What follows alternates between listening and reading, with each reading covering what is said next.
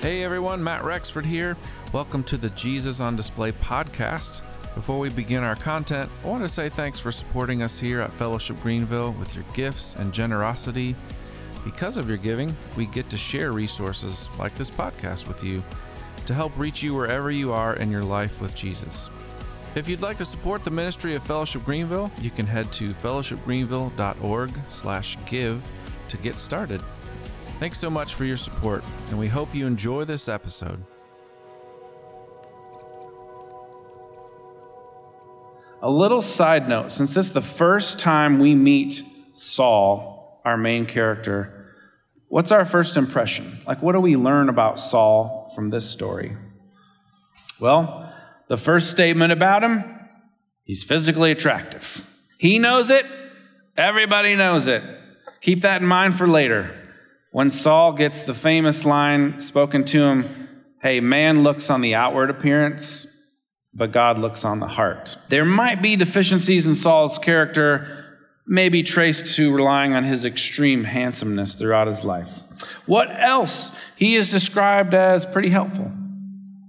He seems glad to uh, journey about. He's looking for some donkeys for three days, right? He seems very respectful of Samuel and others. So I hope right off the bat you're not getting villain vibe from, from Saul. He's a pretty good young man.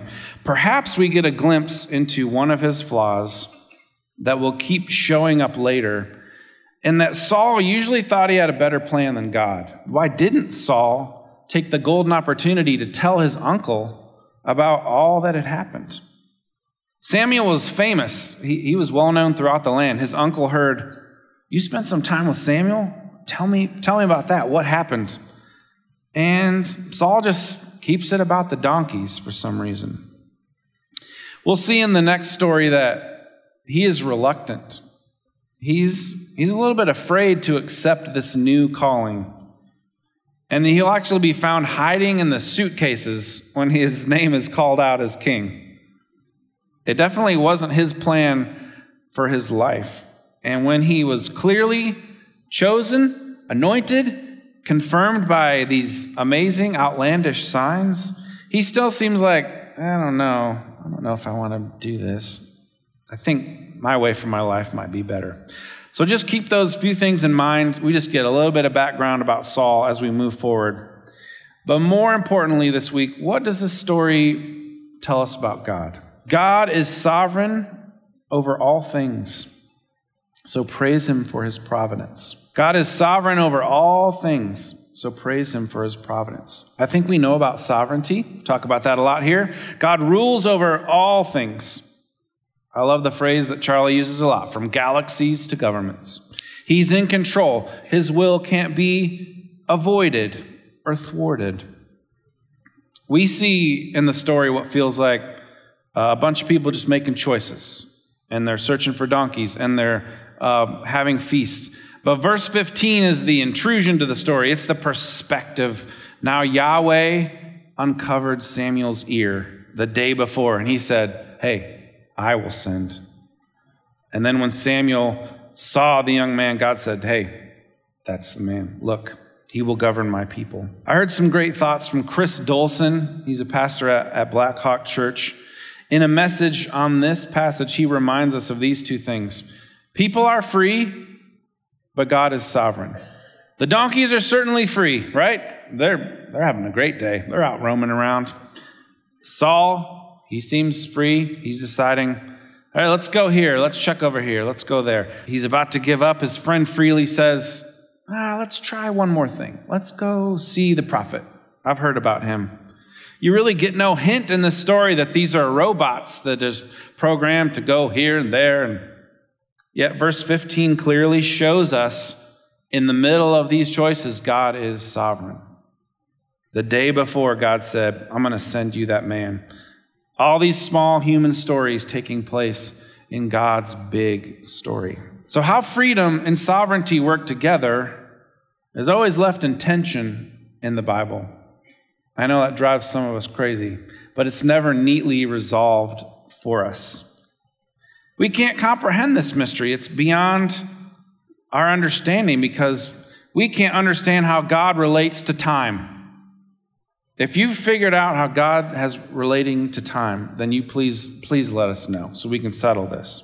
But until then, please accept both of those things. People are free, but God is sovereign. It reminds me of Proverbs 16 9, which we should all know, a great little proverb. The heart of man plans his way, but the Lord establishes his steps. The NLT says, We can make our plans, but the Lord determines our steps. So if we have the word sovereign, then why do we need the nuance of God's providence? What does that mean? Praise Him for His providence. What is that? Well, it does carry the sense of God's providing for our needs, but that's not all of it. Dale Ralph Davis says this about providence Providence is the wonderful, strange, mysterious, unguessable way that Yahweh has of ruling his world and sustaining his people, and his doing it frequently over, under, around, through, or in spite of the common stuff of our lives, or even the bias of our wills. Another definition from the Heidelberg Catechism. What in the world is that? Well, that's a tool that you can use to teach young people. It's been in the church for hundreds of years. A tool for teaching young people. It was also a guide for preaching, maybe in the country churches where the, the clergy wasn't as trained, and a form of, of confessional unity among the people. So, question 27 of the Heidelberg Catechism teaches this. Question What is the providence of God? Answer The almighty and ever present power of God by which God upholds as with his hand heaven and earth and all creatures, and so rules them that leaf and blade, rain and drought, fruitful and lean years, food and drink, health and sickness, prosperity and poverty, all things, in fact, come to us not by chance, but by his fatherly hand. That can speak to us in whatever season of life we're journeying through. See, there's really no such thing as chance or luck or serendipity or, or good fortune. There's only the providence of God in your life, in all things. So, my exhortation in responding to that truth is just to look back on His providence and praise Him. Marvel at the stories that He has written that you couldn't have imagined or dreamed up. Recognize it when you see it and honor the one who made it come to pass. Don't just think, man, that was a, that was a stroke of good luck. Those things came together. No, praise him for his providence. In my own life, I've taken some time this week to, uh, to look back, to see uh, a young boy who started piano lessons at age five because his mom forced him to. Thanks, mom. Uh, I look back and see a teenager who was in youth group right at a time in history when worship music was, was changing and flourishing in the church and was in these worship bands, really enjoying it. I see a, a young man in college who got to travel on some music teams and be in 400 different local churches over his college and just catch a, a vision for how important the local church is and the worship of God in it to starting at this church in my early 20s and being mentored and equipped and given experience and intersecting with so many wonderful musicians and teachers and leaders and people. All those threads of leadership and music through my life that God has woven together to provide me with a ministry of leading worship. It's God's providence, it's not dumb luck. And I praise Him. And you have a story to rejoice in as well if you take the time to look back, to acknowledge it. God doesn't just work on these things for the kings, for the leaders of the church. No, the, books, the book of Acts is full of his sovereignty and his providence in the life of every believer. And it's true of you as well. Praise him for his providence. If you're married and you look at your spouse through the eyes of divine providence, I bet there's a thousand different stories of how God joined you together. That's a solid reminder of the truth of marriage, right? From Matthew 16 and Mark 10. We hear it in most wedding ceremonies. What God has joined together, let not man separate. God is the ultimate matchmaker in his providence. He has joined you together. So, whatever your story and whatever your season of marriage, I hope you'll go back to that confidence that God was working to join you together and praise Him for that providence. This isn't just true of us personally, but it extends to our organizations, our churches, our governments, our leaders. Daniel chapter 2, God raises up kings, He removes kings. God raises up presidents, He removes presidents. I was recalling the journey of Southside Baptist Fellowship Greenville this week and how God has led us through the years. And one particular story came to mind at a crucial time in our growth. Uh, I called Charlie this week to get the details right again and to ask him if I could share it. He said no, but I'm going to anyway. He did. No, he said yes. The year was approximately 2004, so almost 20 years ago. Pastor Charlie Boyd was pretty frustrated in ministry. Uh, having a large Christian school and a large church on the same property, it just seemed to kind of hamstring uh, both of them. And there was even talks of starting a new Christian high school in the area. And Charlie just wasn't too sure about that direction. So he was driving along in his Jeep, of course, waving at all the other Jeep people, feeling better than us you know. And as he got to the light at Highway 14 in Woodruff, so you imagine up here by the McDonald's, he decided, I'm turning left. I don't want to go back to the office today. I'm frustrated. And he decided to turn left and he drove this way. And he decided as he got closer to this building, which used to be Brookwood Church, I'm going into Brookwood Church.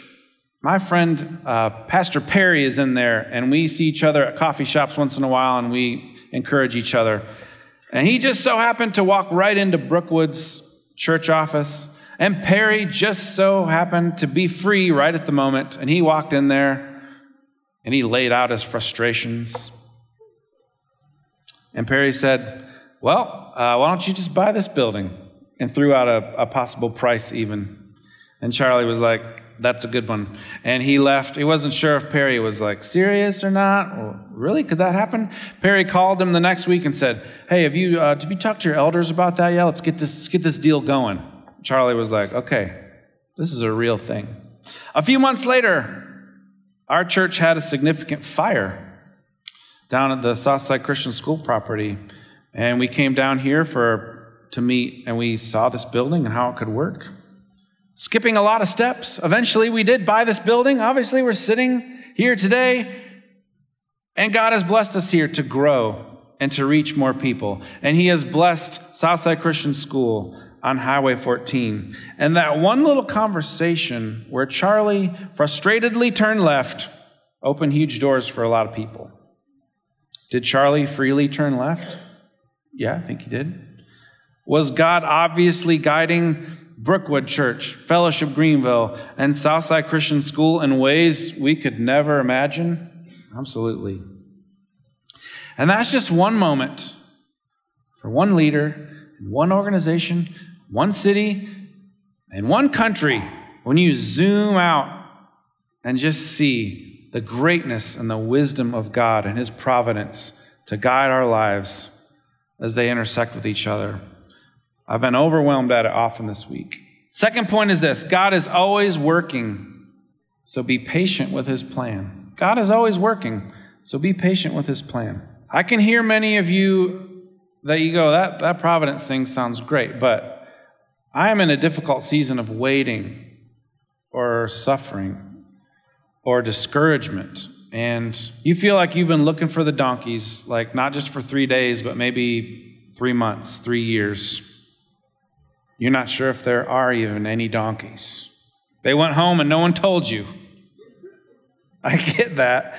I get that. Not every day is illuminated with perspective and seeing God's guiding hand drawing pieces of your life together so that it makes some sense to us. Remember, what we see in this story, it was unknown to the people in this story. Saul was just out legitimately looking for donkeys. but God was working him towards kingship. Hope Blanton and Christine Gordon, in their study on 1 Samuel, say this Isn't this the way that God still sometimes leads his people? We wander through our days, simply doing what must be done cooking, cleaning, shopping, driving children places, sleeping, teaching. And suddenly, we find ourselves in the middle of a situation clearly arranged by God. I just want to reassure you that He is still working. He is a compassionate God who hears Hannah praying at the altar, desperate for a child. He hears you as you pour out your heart to Him. He is full of mercy and compassion to forgive Israel's foolish sins, generation after generation. He moves to renew them, to draw them back. He does that for you. He forgives your sin and foolishness and always pursues you. He was rejected as Israel's king, but in chapter 9, it seems like he turns over a fresh new page in the journal and starts again for Israel in his compassion. I don't read any mention of an anger or a grudge against them. But he tells Samuel, I'm going to save my people because their cry has come to me. I'm going to give them the best possible chance moving forward with an earthly king. How many times has he done that for us in our lives? So trust that God is working when you can't see it. His ways are not our ways. His timetable is usually not even close to the timetable we wish it was. And let that trust stir up patience and steadfastness in our lives. Back to the Heidelberg Catechism, many of the statements of what a doctrine was, like the definition of it, would be followed by, uh, like, so what? what? Why should we study that? What good is that going to do in our lives? So here's question 28 that comes right after what we looked at earlier. Question 28 says, How does the knowledge of God's creation and providence help us? Answer We can be patient when things go against us, thankful when things go well. And for the future, we can have good confidence in our faithful God and Father that nothing in creation will separate us from His love. For all creatures are so completely in God's hand that without His will, they can neither move nor be moved. Soak that in. When we deeply accept that God is sovereign over all things, that his providence extends to every corner of our days, then the Holy Spirit can infuse us with patience, can well up thankfulness and obedience and confidence in our lives. See, we now know that nothing can separate us from the love of God because of Christ Jesus, because of King Jesus. And in this, in this story, we see it's a God who's been rejected by his people but as Davis says in his commentary, Israel's stupidity cannot wither Yahweh's compassion. Was God upset by Israel's idolatry and asking for a king? Yes. But was he still moved by their cries for help, for mercy, for deliverance? Yes, he was. Saul is given out of compassion for God's people. God has heard them and given someone to save. God hears and acts. And he has given someone to save us from more than just oppressive Philistines, but from the oppressors of sin and death and the grave. And this king would come to us humble and riding on a donkey on his way to a cross for us. I see the providence of God in this story in that it was through the earthly line of kings, through the line of David, that the true king would arrive, the lion of the tribe of Judah. It would have been better for Israel to keep God as the ruler, yet God is wise and sovereign enough and so beyond our ways that he can move through that in human history for the appearance of the Messiah. And this king is a giver, not a taker. He welcomes you into his throne room and seats you at the place of honor only because of his generosity. So I invite you to praise Him when you see glimmers of His providence in your life. And when you're looking for those donkeys, be patient with His plan. He's still working. The Jesus on Display podcast is produced right here at Fellowship Greenville in Greenville, South Carolina. Thanks for listening to today's episode. Follow and share this podcast with anyone who might be interested or curious about our church community or how storytelling unites us and helps us feel more connected. To actively keep up with what's going on at our church, head to our website at fellowshipgreenville.org. Follow us on all social media platforms and subscribe to our YouTube channel. Thanks for tuning in. Grace and peace to you for your week. We'll see you next time.